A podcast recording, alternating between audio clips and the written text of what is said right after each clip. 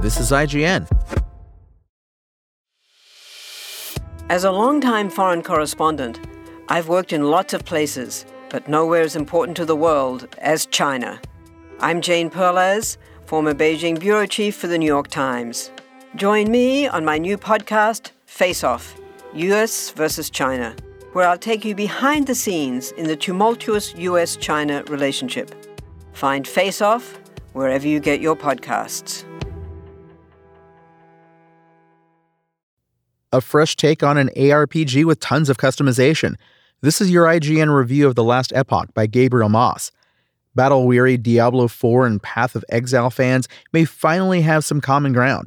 Last Epoch has hacked and slashed its way out of a five year early access period, and the 1.0 release of this ARPG strikes a fine balance between the approachability and high speed action of Diablo 4 and the absurdly complex character build diversity of Path of Exile.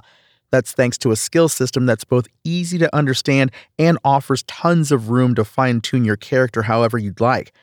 Last Epoch's roughly 20 hour campaign, however, only manages to start fresh before devolving into a derivative mess, though that's somewhat forgivable when it's basically just there to get you to its engaging endgame anyway. If you can stomach that, as well as some technical clunkiness that is most apparent in Last Epoch's online multiplayer, the climb to level 100 is lined with mountains of great loot, fun fights, and meaningful power boosts that made it well worth sinking dozens of hours into.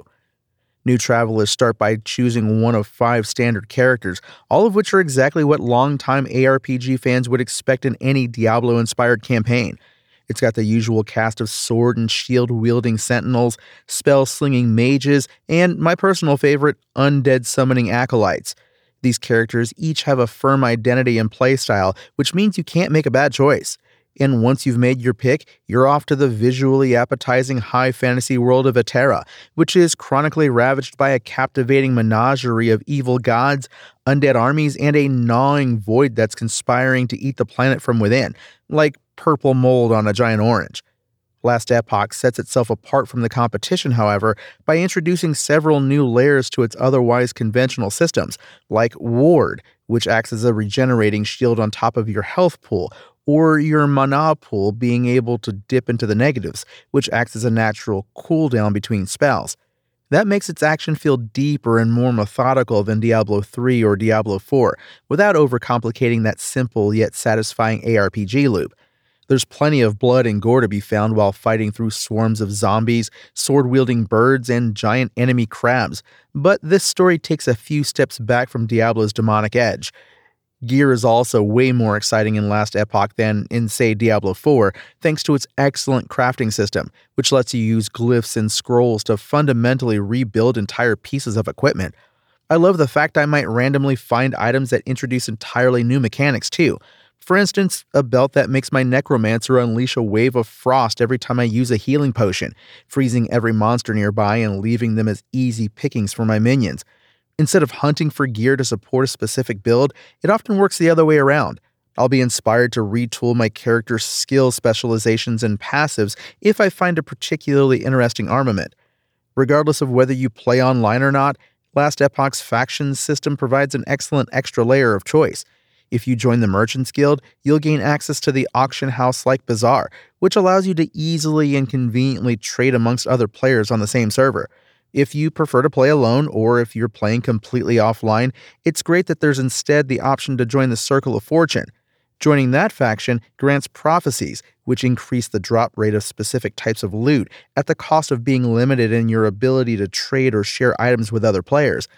There's an astounding amount of stuff going on under the hood of these systems, and thanks to Last Epoch's intuitive user interface, learning how they all work was rarely as overwhelming to me as, for example, the cosmic horror I experienced when opening the skill tree for the first time in Path of Exile. In that sense, Last Epoch is probably the best first ARPG choice for anyone looking for a modern game that'll let them ramp up their action role playing skill set before trying other, more complicated options in the genre. Last Epoch is an impressive, time bending action RPG that combines rich customization with modern action. In the mechanical sense, it serves as an important stepping stone between Diablo and Path of Exile, but even without making direct comparisons, it competently stands on its own merits thanks to a flurry of unique, intertwining systems and a strong endgame that make it difficult to resist pouring an entire weekend into its endless loops. Just don't let its poorly told story or the handful of bugs that have yet to be squashed discourage you from seeing this adventure through to the end of time. The Last Epoch's IGN score? 8. Thanks for listening to IGN. My name is Tony Jackson, and for the latest updates on The Last Epoch, visit us at IGN.com. Spoken Layer. Want to learn how you can make smarter decisions with your money? Well, I've got the podcast for you. I'm Sean Pyles, and I host NerdWallet's Smart Money Podcast. Our show features our team of nerds, personal finance experts in credit cards, banking, investing, and more. And they'll help you make the most of your money while cutting through the clutter and misinformation in today's world of personal finance. You'll get clarity on strategies to help you build your wealth, invest wisely, shop for financial products, and plan for major life events. Listen to NerdWallet's Smart Money Podcast wherever you get your podcasts.